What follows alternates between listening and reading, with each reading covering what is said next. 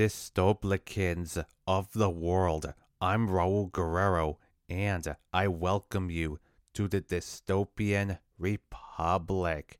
The midnight of June 30th, 2002 is where today's story will begin. A hollow howl became the air of an empty black room as an old yellow bulb flickered on at its center, showing Regulo and Yamile sleeping like babies beneath it.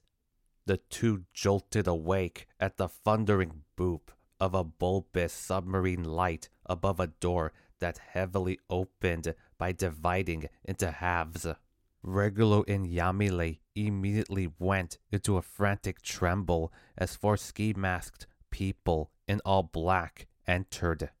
Their worry darkened to a sobering terror when said quartet unmasked as four of the same, revealing themselves to be Manola, Rapodo, Pasao, and Joachim. Yamile pinned her palms and heels against the floor as her scream became that of a young girl looking up at her assaulter. Regulo winced his left eye at the ceiling, tearing up at God for not answering his prayer that wished for the ordeal that went down beginning on that fateful night in 1998 to not rise from its rest with a vengeful first. He told the four to tell him and Yamile where the F they were in the next five seconds, or they'll get up and raise a bone breaking, blood drawing hell. Manola said that neither Regulo nor his little friend had a chance of making any good out of such a threat, and to make sure he and Yamile don't fathom defying her, she had something to show them, an example they can refer back to whenever they feel like misbehaving. Manola ordered Rapoto, Pasao, and Joachim to bring Rocio out of the waiting cell. The men readily complied and didn't let the then preteens resisting nays get to them. They heaved Rocio up by her clothes and slammed her body the way they'd drop a kettlebell. Regulo grinded his teeth in a wrinkled cringe at the blunt, bone cracking impact. Yamile gasped a shriek in time for Rocio to plunge into a girly sob that Manola reacted to by telling her that she doesn't know a thing about pain if she thought she was hurt now. Rapodo, Pasao, and Joachim grabbed the box cutters holstered on their belts like pistols and slipped their blades two inches out. Manola did the same, led the seizing of Rocio, and told her that she only had herself to blame for what she made her and the men do. Glad and grateful to be with Candida and Catalino VI, Varinia and Lisandro allowed them to spend the night at their apartment. Despite being under one roof, all four tossed, turned, lied awake, and or tried very hard to fall asleep for much of the night. When the sun rose, Varinia was passably refreshed. Lisandro felt okay, but not adequately rested. Catalino sucked up his sleep deprivation, and Candida looked drunk on said deficiency. Eating scones and drinking cappuccinos, their hope was that two hours of Gaiotel's Bromelia in the Good Morning would caress their minds after an ugly one-two punch.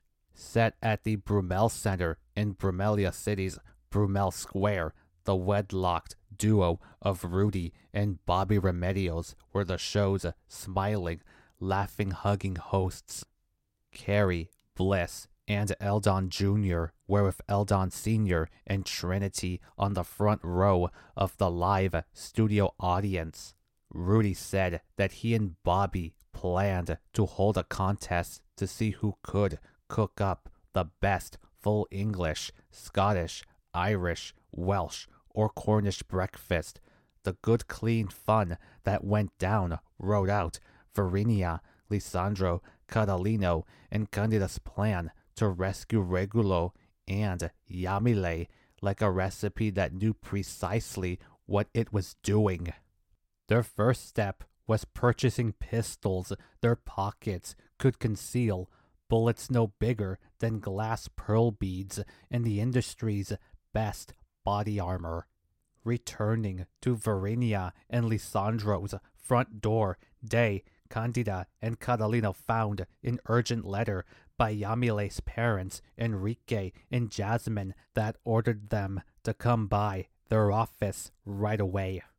During the drive to Cameliaburg City Hall, they stopped at an intersection and looked straight ahead, left, and right. Varinia began to cross when a white van with illegally tinted windows ran the sign and came within inches of getting itself T-boned. She slammed her brakes and honked her horn as the other vehicle revved away well above the speed limit. Candida pressed down her window and gave the van an angry middle finger as the arms Lisandro had in the air asked if the driver's head was up their rear end. Catalino was too shaken up to say or do anything other than press himself against and clench his seat, and Varinia pulled over, turned on her hazards, and spent the next moment calming her nerves. A garden house turned what was supposed to be a city hall into a retreat where grass, stone, and succulents were the grand fountain norm. Security escorted the two couples to Enrique's office where he told them to take their seats. Uneasily asked by Catalino what the letter was about, Jasmine answered that he and the others should know very well why there in her husband's office. Enrique said that the couples were hanging out with Regulo and Yamile when they disappeared, and he wanted to hear what they had to say. Lisandro hoped that he and Jasmine weren't thinking they had anything to do with the kidnappings. Enrique assured him that he doesn't have such a hunch, but that could change if the lies start coming. Varinia and Lisandro remembered what Manola threatened them with if they told anyone that she kidnapped Regulo and Yamile. The training they underwent with Candida and Catalino then played in their heads, reminding them of how capable and skilled they all were in defending themselves and attacking others. This heartened them into outing Manola as being one of the wanted escapees, Regulo and Yamile's kidnapper, and the mastermind behind the Paisley Gardens bombings. Both pairs were more than prepared to face the corollaries that their tattling will bring to their door. Raw concrete, walled and floored, a cell void of anything not a part of it, shaping a toilet and sink that haven't tasted running water in some time. The shock Regulo and Yamile were in escalated to an extreme. Even the word failed to sufficiently stress. Rocio was half an hour into a supine nap, marred by slashes, bites, punches, and kicks that could have killed her had Manola and her men not been prompt in treating them. Regulo and Yamile snuggled below the barred window for mental warmth as she awoke like a bird emerging from its egg. Rocio's nap didn't do much to relieve the pain she endured and cried herself to sleep because of. Seeing that Regulo and Yamile were feet away, she forcibly got up and held the toilet and sink, threatening to rip them off and beat her cellmates into comas if they so much as get one step closer to her. Unless shown otherwise, Rocio assumed that the pair were in on her kidnapping or members of a rival group. Regulo knew right away where her head was at, pleading with her to believe that he and Yamile don't wish to hurt her. Rocio told him and her not to feed her the old spiel of knowing her pain and wanting to help her get better, calling that poop Ola stew the same one Manola's men fed her before snatching her like a purse. Yamile wanted to call her a poor thing and wrap her in her arms like a dog in the rain, but was pretty sure she'd go berserk if she tried. She instead told her that she and Regulo were going to protect her regardless of whether she returns the favor. Rocio was glad to hear that, as she wasn't interested in helping Yamile or her boyfriend, believing that they would deliver the same harm if they were holding people like Manola prisoner. That night, Gaiotel, Tel Neutral, and Telezoro were live at the Bromelian Federal Assembly, where Rounds the First was to address the legislators. Presley, Audley, Gabino III, Roosevelt Sr., Joby Sr., and Romulo were with their respective hench people moving like their tempers were sitting on spikes of shaved marble glass. Aylmer combed Rounds the Second's long hair in a bedroom that shielded them from the tension building a mile or so from the presidential chateau. Music by Resin Dress drew him as a big shot, chic hairdresser who was in the middle of making his equally debonair friend the best hairdo in second grade. Aylmer had the confidence many adults in his trade aspired to have, and Rounds couldn't wait to impress his peers with how his hair looked. Their playdate was an amiable break from the incivility that hurt their feelings every morning and evening. They wanted a hug with their hello. Aylmer and Rounds's parents both left for work, dreading the worst, and returned home wanting to veg, having little time or not enough energy to tend to their sons' needs and wants. Both boys often found themselves on their own while their families were busy dealing with their more troubled members. Rounds the second knew that Rounds the first loved him so much and wanted nothing less than the best for him. But he'd be lying to himself if he believed that he and his father hadn't drifted apart a tad since moving into the chateau. As stressed a relationship theirs became, it had a pleasant core unlike what Aylmer had to live with. Like millions of other Bromelians across the mainland and world, Verinia, Lisandro, Catalino, and Candida watched Rounds the First be introduced, escorted down the lower chamber, into an impassioned gust of cheers and boos that hit the ceiling, floor, walls, and seats. Gabino, Roosevelt, and those in their factions were the happiest and most excited to hear their president speak. Audley, Joby, and their lackeys had no cheers to offer, but clapped and kept their lips straight out of respect for the office itself and not because they liked or even respected Rounds the First. Presley, Romulo, and their cronies made their detestation of the president bitterly loud and direly clear, escalating in already tense atmosphere. Rounds said good evening to legislators and his fellow Bromelians coming to them tonight with a call for unity after a day of division, violence, and death. He reminded the people of Bromelia of the promise they made after the Civil War, yanking the plug on a tension that would have rubbed a greasy old rag all over his speech. Jarring knocks on the door threw Catalino, Verinia, and Lisandro over the sofa and scared Candida into turning off the TV. Waiting where they sat, those four waited silently for whoever was at the doorstep to leave.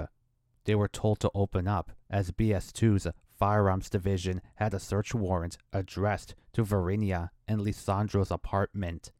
Catalino shivered in fear at the questions authorities will ask him and Candida and evidence they'll confront them with.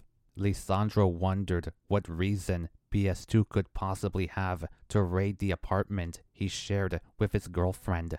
Candida had handfuls of hair and developed an urge to cry because of the chain of events she was afraid would unfold. The last warning the four received to open the door spooked Verinia into crawling to the door, opening it, and begging not to be arrested. BS2 agents charged inside and headed for the bedroom, finding the weaponry and armor purchased earlier. They stuffed said items in large bags and walked out the door with them to the whitening shock of the four, demanding an explanation behind the seizing of his S word. Lisandro threatened to sue the agents into bankruptcy. The woman leading the raid told him that he'd have a good case if the guns, ammo, and armor he bought weren't stolen.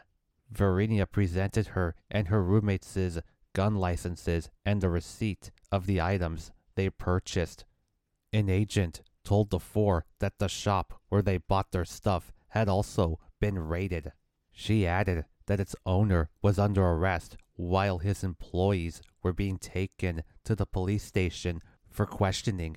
Walking out with her associates, that same agent hoped the raid teaches the four a lesson in being observant of where they shop. The door slammed shut and quiet before its knock returned, causing the deadliness of the two pairs' situation to set in. Lisandro realized that no knife in his disposal could put up a fight against the militia of firing machine guns. Verinia felt nothing on her person that had any chance of keeping an automatic bullet from splattering her insides. Her feeling was Lisandro's, and his realization became hers, dismaying them into waiting for the end. Catalino fought off that dismay by thinking of anything he or his roommates could do to break free of their mortal predicament. Candida remembered having tons of weapons and armor of her own, which she bought from a shop that was part of the gun store monopoly La Gran Lanuda set up months after the Civil War. The problem was that her home was in Myronbury, a drive that would take upwards of an hour and a half to complete. Looking at the clock as it neared 10 at night, the four had to get to Candida's home as soon as possible, expecting Manola's cronies to visit them overnight. They closed the blinds, shut off the lights, locked up the apartment, and raced off in a sedan. Candida was the driver and had Catalino be her passenger while Verinia and Lisandro sat in the back. Well into the most hidden kilometer of a mountain pass on the Costa de la Grande, La Gran Lanuda border, the four could only think about getting to their destination before Manola's cronies got to them. Catalino held the grab handle, tried clenching still, stared into the stars, and repeated to himself that all will be fine soon. A widescreen played a VHS of the graduation of Delgadopoulos' 1997 Police Academy. It was a payoff that made up for the early mornings and late nights graduates spent on lectures that usually went on for several hours and conditioning that was done in temperatures below zero or in the triple digits more often than not. The class of 1997 was a particularly versed bunch, as almost all had fought in the Civil War as adolescents or teenagers. Already sinewy from that experience, the Academy fortified their bones to steel and made their muscles as tough as carbon fiber. Its grads swore not to ask or tell each other which side they were on during the Civil War under threat of immediate termination. Their lecturers and trainers were dead serious about creating a force that bled stars, stripes, black and white. At the time of graduation, that seemed to have grown fruits as the graduates saw one another as siblings worth fighting and dying for. One member of that bunch was Flavia, a fact that made Manola want to spew her dinner on the posh silk couch and sheeny tiled floor of a dark lounge in her hideout. The sisters and Flavio Jr. weren't ever that close, as the elders they looked up to were on different sides of the Civil War. While Black Hornets, by virtue of their births, only one was true to that color and sting, whereas the other two inwardly lived different truths. This gap in loyalty proved to matter little as Flavio Jr., Flavia, and Manola experienced an extent of the Yellow Cross's iniquity that couldn't be concisely described. Their bond's only grasp was their difficulty in being sane when on their own in specific circumstances, as their pasts would unpalatably demonstrate. Manola told the paused Shada Flavia that the upper hand will be hers and stay that way when the time is right. A police like siren snapped her out of her break with its three trios of snappy whistles. It left no doubt that a problem had arisen and warranted her assistance, being the same knocking sound that signaled to Candida that she was to pull over or be pursued. Everyone in the sedan wasn't sure whether to be glad that cops had them in their sights or aghast over the time their traffic stop would add to the trip. That confliction swung to the latter when a lone cop stepped out as he'd be neutralized in seconds should Manola's goons carry out an ambush. But when Candida and Catalino saw his square face and heard his tough greet, they froze as if a monster had emerged from under the bed. The cop wasn't given a chance to explain why he stopped them or pull out his gun in response to being approached bellicosely. Candida and Catalino wrestled him to the ground where they clobbered him, kicking in his ribs and sternum. Varinia and Lisandro ran out to intervene but halted short of extending a hand when they saw who the cop was. They helped Catalino hold him down and on his spine, doing a good job in keeping him restrained despite his doughty effort to free himself. Candida stomped her right black sock and mahogany sandal, slapping the cop's face with the impact. She told him to look at her face, asked if it rang a bell, and whether he's ever taken part in transferring it. That hit the cop with a haunting thrust that he couldn't believe caught up with him. He and the others who took Candida away were nine tenths of the way through their trip when she regained consciousness. A gradual, groggy eyes open, curious upward look left and right, fearful listen around, and self find of being under her abductors' capture snapped her in a panic that ruffled them into committing an act too horrid not to regret.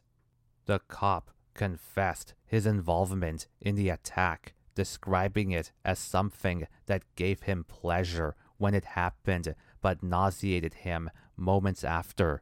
Candida sensed the shame he used to hide how great that action made him feel in more ways than one. That attack left mucous blisters she knew would remain uncoverable parts of her skin for life. It explained to Catalino why Candida was staunchly against sharing what she ate or drank, as well as her refusal to do anything sexual with him. Not much time had passed since the ordeal when she started having sores that didn't fully heal or would do so then recur. This was unusual for Candida, whose life went by with a shallow pimple on her cheek, if at all.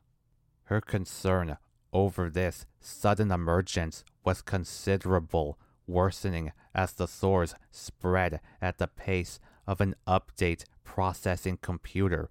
Candida's doctor prescribed her a powerful skin cream that treated the rawness but not what was causing it. Her ailment resurfaced days after it healed with an excruciating will that swelled, bled, and pussed. Fearing that Candida could die, Catalino rushed her to the emergency room where she tested positive for the virus that never stops giving. The pain that got her placed in an intensive care bed was the work of an extraordinarily bad flare up, being the culmination of stress that built up in her like plaque clogging an artery. Irrespective of how serious her case was, it was a condition Candida was unlikely to escape from for the foreseeable future. Taking that in, she aimed the gun she sneakily snatched from the cop at his nose and asked if his nasty butt had any parting words.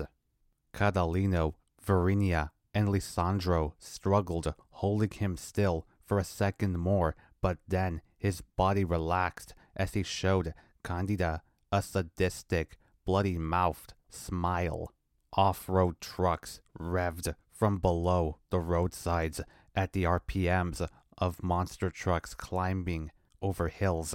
They spun, reversed, and went slightly forward, forming a jagged circle that Manola's goons made inescapable by aiming their rifles at every limb that wasn't the cops. Rapoto ordered Candida to drop the gun or become human cheese, giving her roomies the count of three to get their B word behind office comrade. About to say three, he found her Frady unhanding of the pistol and Catalino, Varinia, and Lisandro's fraught release of the cop to be a couple unique kinds of adorable. Candida muscled up the courage to ask Rapoto why his two mates weren't beside him like they always were. Offended by what she hinted at, he fired a shot that blew a fissure into the road, rubbing numerous tiny patches of her skin raw, nearly knocked right on her backside and in dire pain.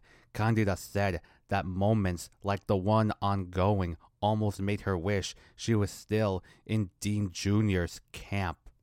Telling his goons to keep her in their aim, Rapoto charged at her and strangle held the skin above her sternum, gripping her right ear with a desire to tear it off her head. He said that the unparalleled affection he had for Pasao and Joachim was purely platonic, equating his bond to three friends who love each other very much. Furious but calm, Rapoto told Candida that his brothers were busy leading other matters in places not where they're at. He called her snarky comment a lot less egregious than her wish, calling it as clear a confirmation of his worst fear as any he'll hear. Rapoto goaded the four to tell him if turning on the people who rescued them from Dean was worth it. Mad to hear only silence, he had two of his goons jab into Candida and Catalino's throats, a non lethal agent that impermanently took away their voices. Rapoto wasn't going to allow the pair he silenced to be cowards with no ill consequences, urging Varinia and Lisandro to buckle up for a ride that'll do more than spill beans. Even towards its 11 o'clock closing time, both the pizzeria and arcade in Snake Eyes Pizza were still packed with customers. Eldon Sr., Trinity, Rudy and Bobby drank to the point of smelling like the Pilsner, making them clumsily silly. They weren't alone in drinking past the six pack, as most of the other guests also went all out on the booze to depress their stress after a long day's work. An hour on the dance machine drenched Bliss and Carrie in sweat, but the pizza and soda they consumed left their staminas with plenty in the tank. All cheers from their fifth close battle in a row. The girls hugged as though a humid dance to Resin Dress was in the works. People in a van outside watched them and the other kids struggling not to gag at the music while holding flashbangs and smoke canisters. Closing his left fist, a masked man in a black truck gazed daggers at the space beneath the white vehicle's undercarriage. The man in charge told customers to head for the registers and prize counter as Snake Eyes was now closed. Joachim radioed his goons to attack and take at will, but would instead receive a loud, abrupt cut-off. What he heard was the van and those in it being blown to a fiery crisp by a grenade thrown from the now fleeing truck. The explosion blew the restaurant's windows, crumpled its front four inches in, rang the ears of its customers, and knocked many of them out.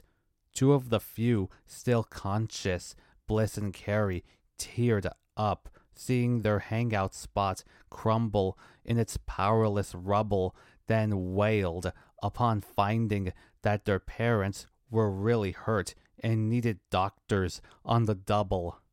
When news of the explosion reached Manola, she scorned Joachim for effing up bad with a psychosis that reduced him to tears that begged to be forgiven. Their spats stopped after hearing that Passau secured a truckload big enough to form a whole new crew. Then its damage was undone by Rapoto arriving with Candida Catalino, Verinia, and Lisandro. The seizure and arrival rebuilt the devastation Joachim's screw up caused to Manola's spirit, which she used to tell him that he was lucky. She advised him to stay best friends with Rapoto and Passau, as they're why he even has an authoritative place in her ranks. Yamile bawled at a noise level taller than many skyscrapers as Manola's goons ordered Rocio to cover her face in long knife cuts. Laying in his blood and open wounds, Rigolo was in too much pain to plead for an end to his friend's slashing. Rocio kept the cutting going to the watchful eyes of red lasers proving her desperation to keep the guards satisfied and from thinking of a reason to be nervous. In a hallway lit by light bulbs, Rapoto led the goons escorting the four down it, revealing the ill-treated states and sorrowful weeping of other captives. Verinia's blood chilled to frost at the faces inside the cells, and Lisandro fought his eyes were deceiving him, but Candida recognized the prisoners, and so did Catalino. The captives seen were a dozen of the countless across Bromelia who had gone missing in the span of over a year, weeks after a certain showdown, an uptick in disappearances occurred, which soon became a surge not seen since the early 1980s. What really kept the authorities up at night was that more than two thirds of the abductees were between the ages of 11 and 18, but some were well into their 20s. Police like Flavia treated the kidnapping surge like an epidemic that had to be relentlessly contained before victims start getting killed.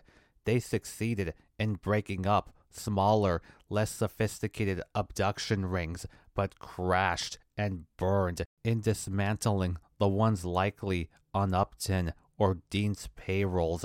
Flavia knew of at least 15 officers who had died, been forced to retire, or into witness protection as a result of pursuing those entities.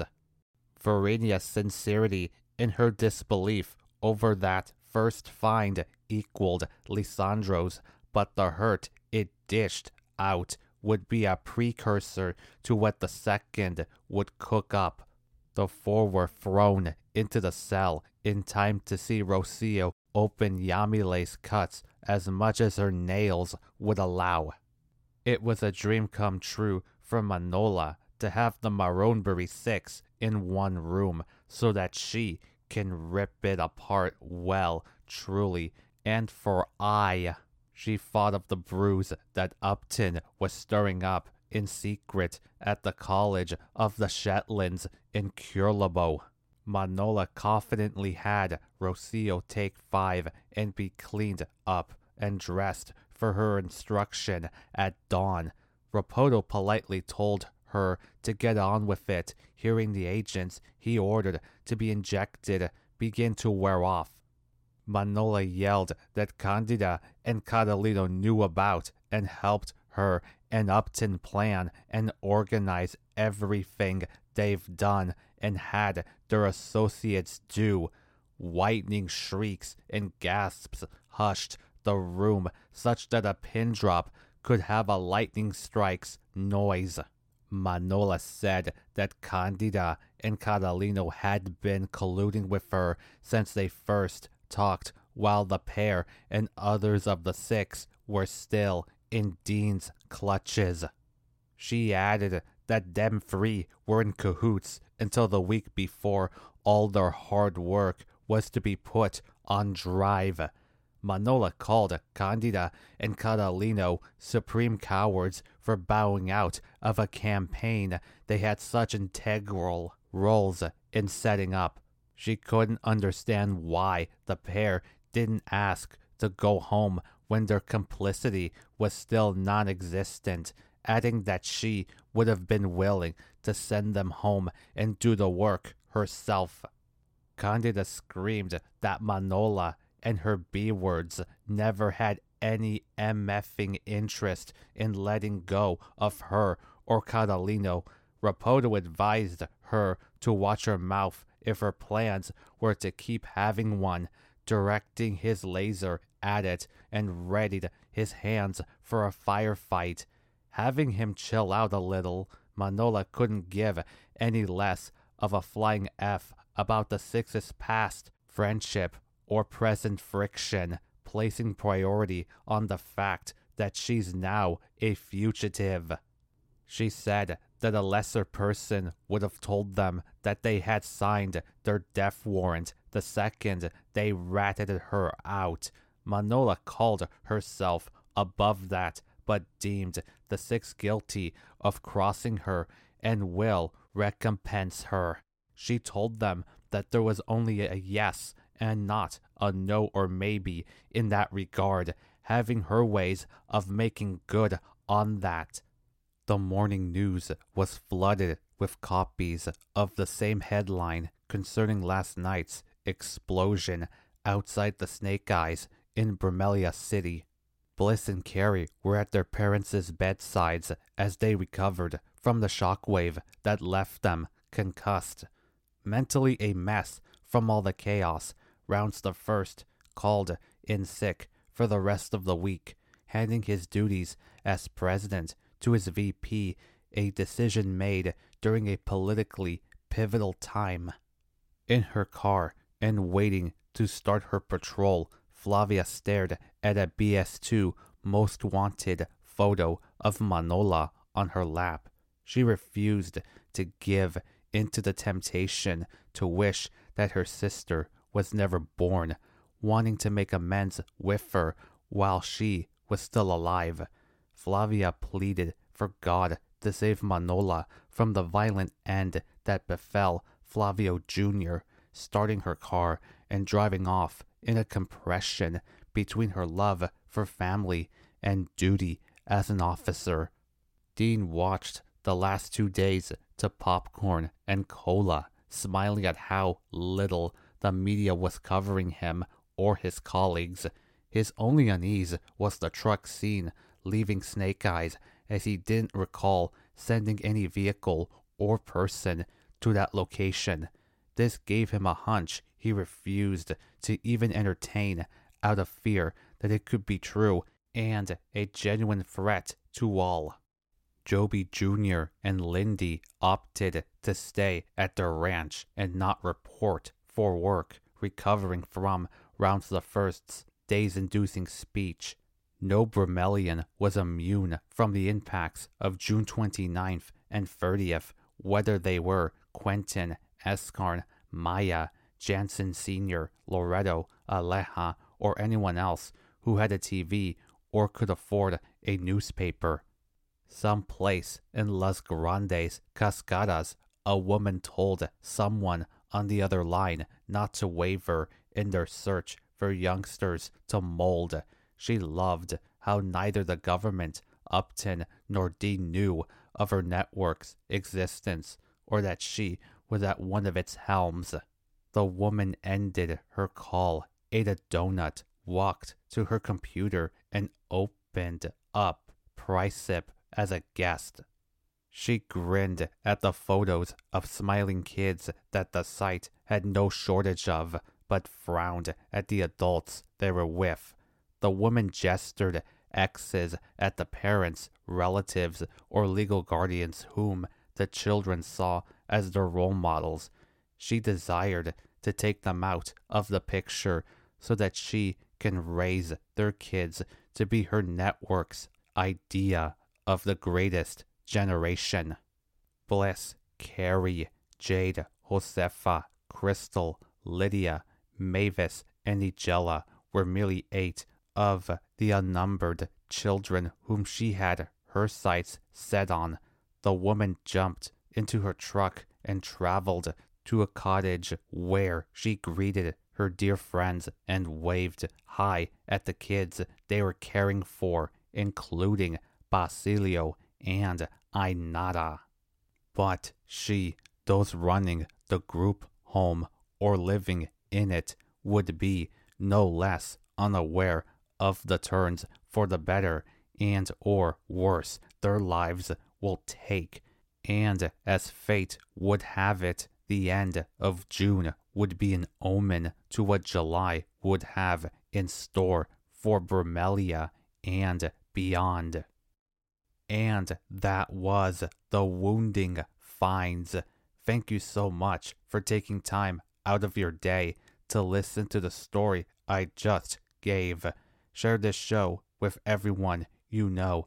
Make sure they share it with everyone they know. Check out my website at www.rss.com slash podcasts slash the dystopian republic. Send me your respectful questions and constructive feedback at Raul Guerrero Jr. 95 at gmail.com. And lastly, support the show via my PayPal at paypal.com slash paypalme slash Raul Guerrero Jr. On that note, I'm Raul Guerrero and come again for another gripping, thoughtful, and sinister episode of The Dystopian Republic.